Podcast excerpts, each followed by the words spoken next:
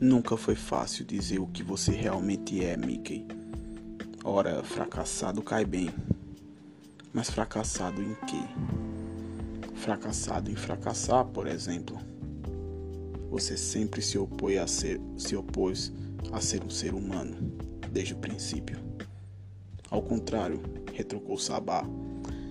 Quando se tratava de ser um ser humano, eu sempre dizia: Estou aí mesmo. Seres humanos, bom dia, boa tarde, boa noite, boa madrugada. Seja em qual momento da sua existência miserável você esteja ouvindo esse podcast. E hoje nós iremos tratar de uma obra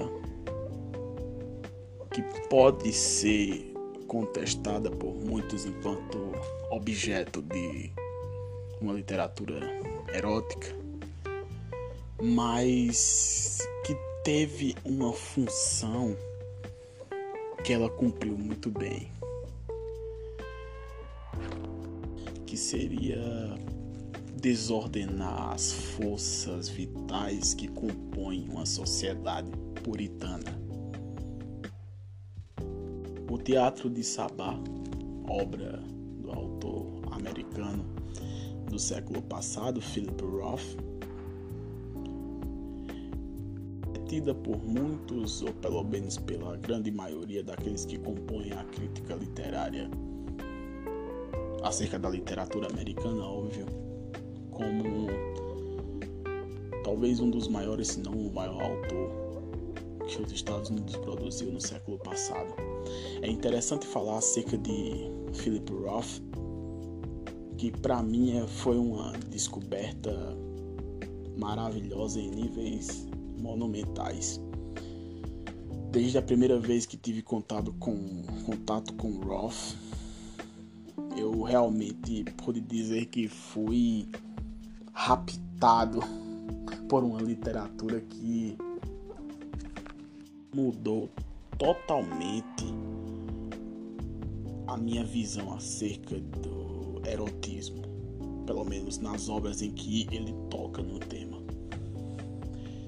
é interessante porque até antes de ler Philip Roth ou até mesmo é, Henry Miller que eu irei tratar mais adiante em outros episódios o conceito de literatura erótica para mim era de um vazio absoluto.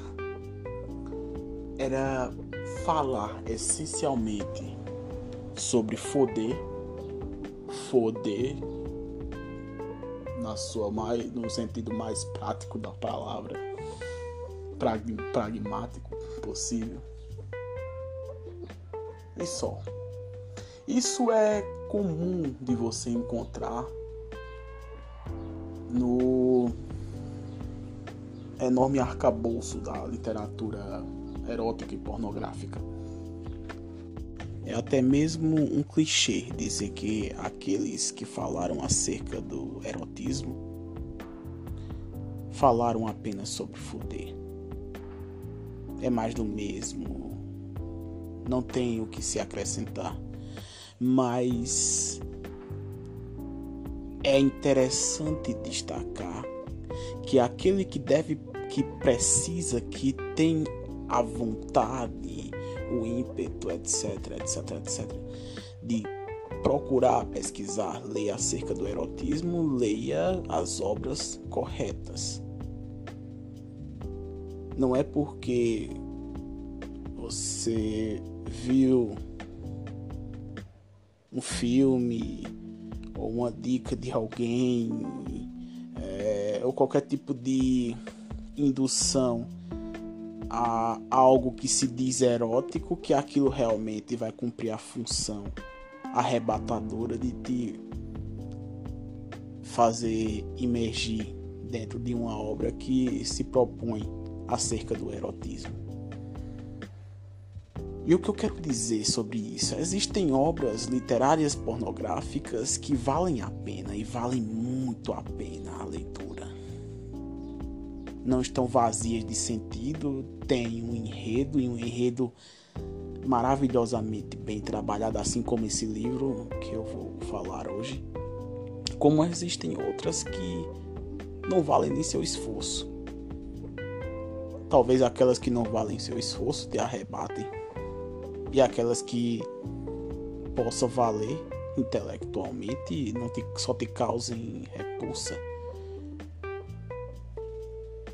No caso específico de Philip Roth, seria até mesmo um clichê dizer que ele escreve bem. Roth tinha um dom literário maravilhoso. Lembro que poucos dias atrás, eu acho que semanas, eu discutia com um amigo meu acerca das injustiças cometidas pela academia do Prêmio Nobel de Literatura.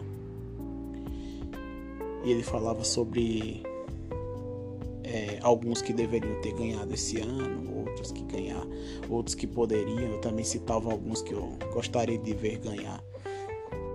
E no final das contas, a nossa expectativa acerca do prêmio não seria. não foi. Enchida. Quem ganhou foi Louise Gluck, que não causa muito espanto. Há alguns falaram sobre ela ser um nome diferente daqueles que se era esperado, mas enquanto nome, Gluck pode ser um espanto. Mas enquanto forma de escrever, não. Eu não sei se eu estou sendo bem entendido porque a forma como Gluck escreve, eu quero falar um episódio específico sobre o Nobel de Literatura é uma forma que se dá por meios conservadores, mesmo que tenha aqui ou ali uma subversão de status quo. Mas sem me aprofundar na coisa, eu quero falar acerca das injustiças.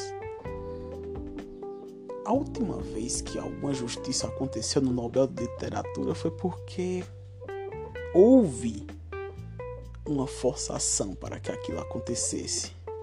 E eu falo de 2016, quando Bob Dylan ganha o Nobel. Muitos falaram, Dylan nunca escreveu um livro porque ele merece o Nobel. A forma como Bob Dylan escreve a sua, as suas canções se dá por meio de uma poesia muito bem trabalhada, que dentro da academia americana é estudada dentro da, das disciplinas de literatura comparada. As pessoas que criticaram o Nobel de Dylan não têm noção de que tipo de crítica estavam fazendo. Percebe?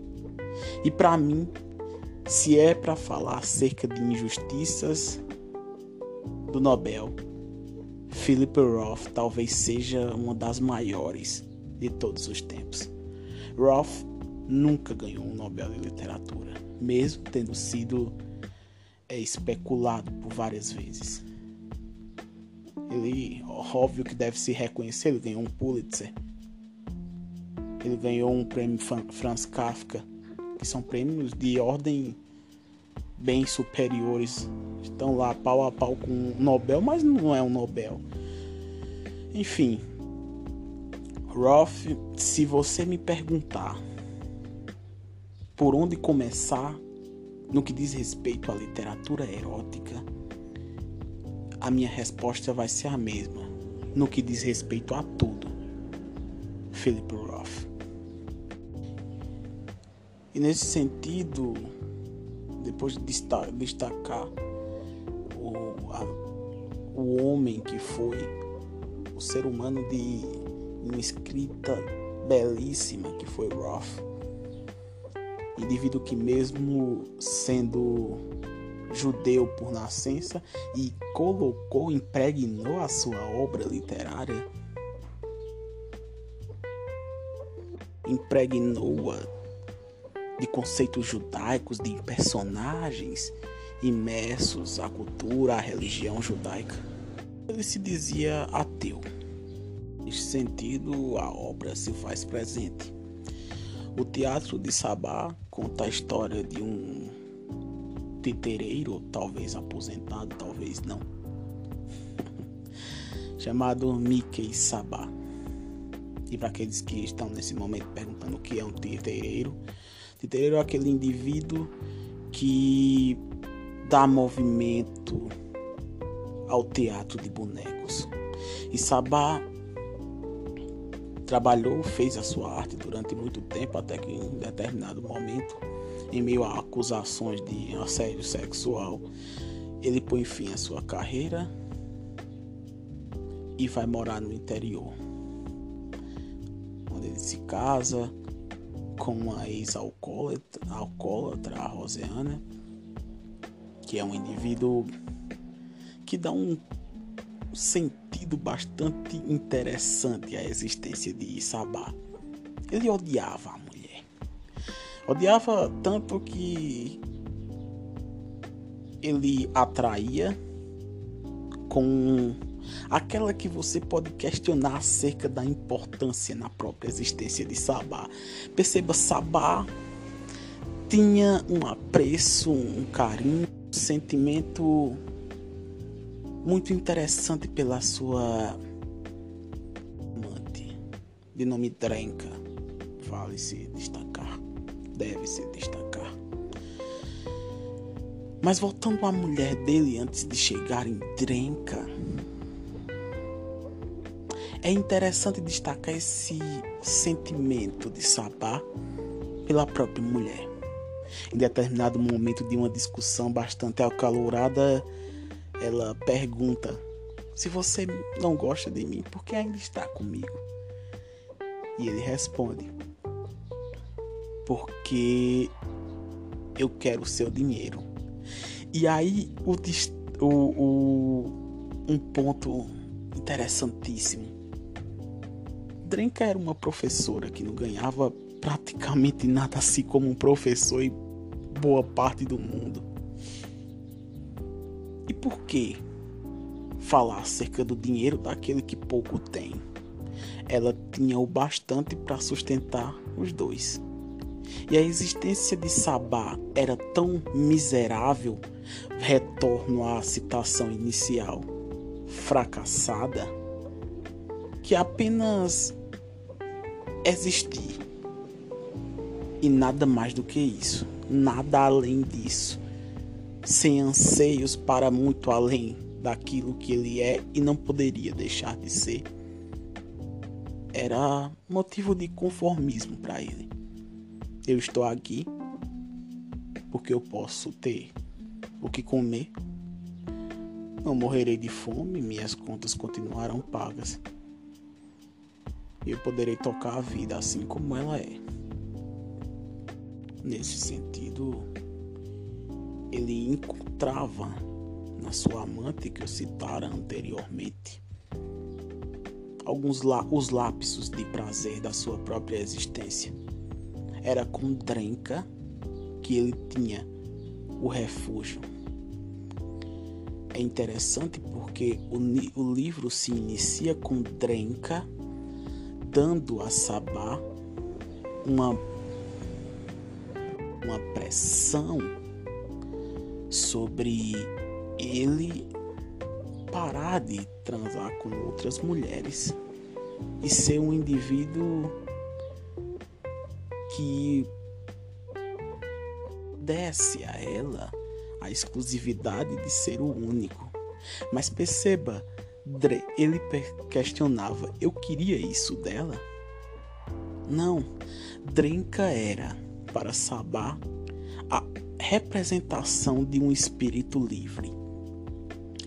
A liberdade sexual dela era algo que trazia mais prazer a ele do que o próprio sexo em si que ele praticava com ela ou com, ou, ou com outras mulheres que pudesse vir a encontrar.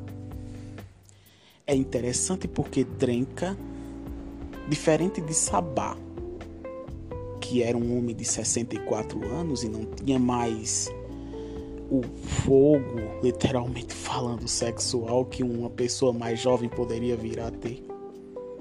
Ele se contentava com poucas com poucos atos sexuais em que a Drenka e outras mulheres, mas sempre mulheres que participavam participavam do ato junto com a Drenka pudessem proporcionar a ele.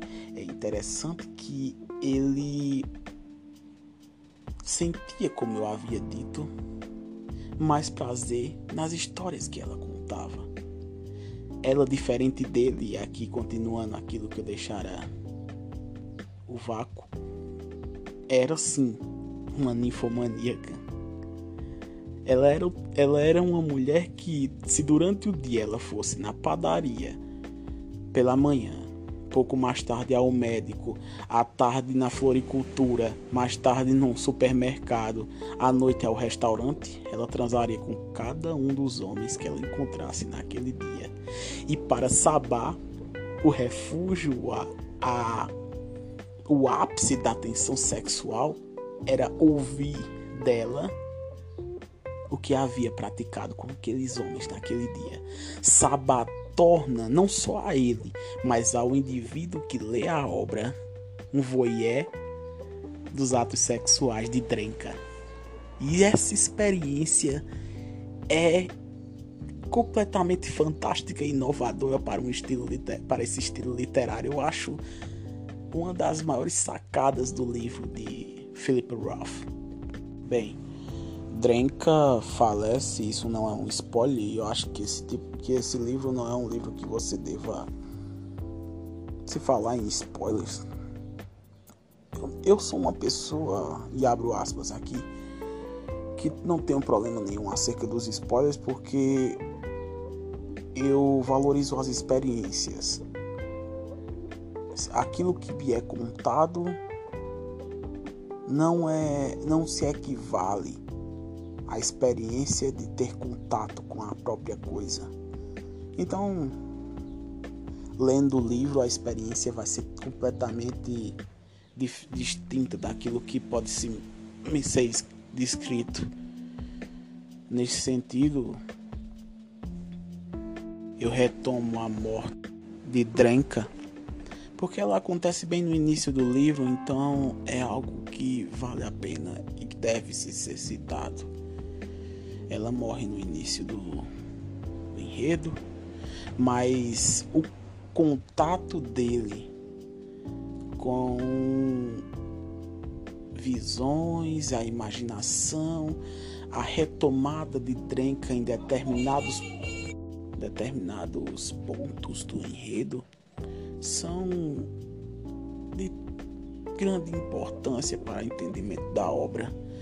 Ele, por exemplo, em determinados pontos, vai até o cemitério para praticar coisas que aqui eu vou deixar a sua imaginação interpretar,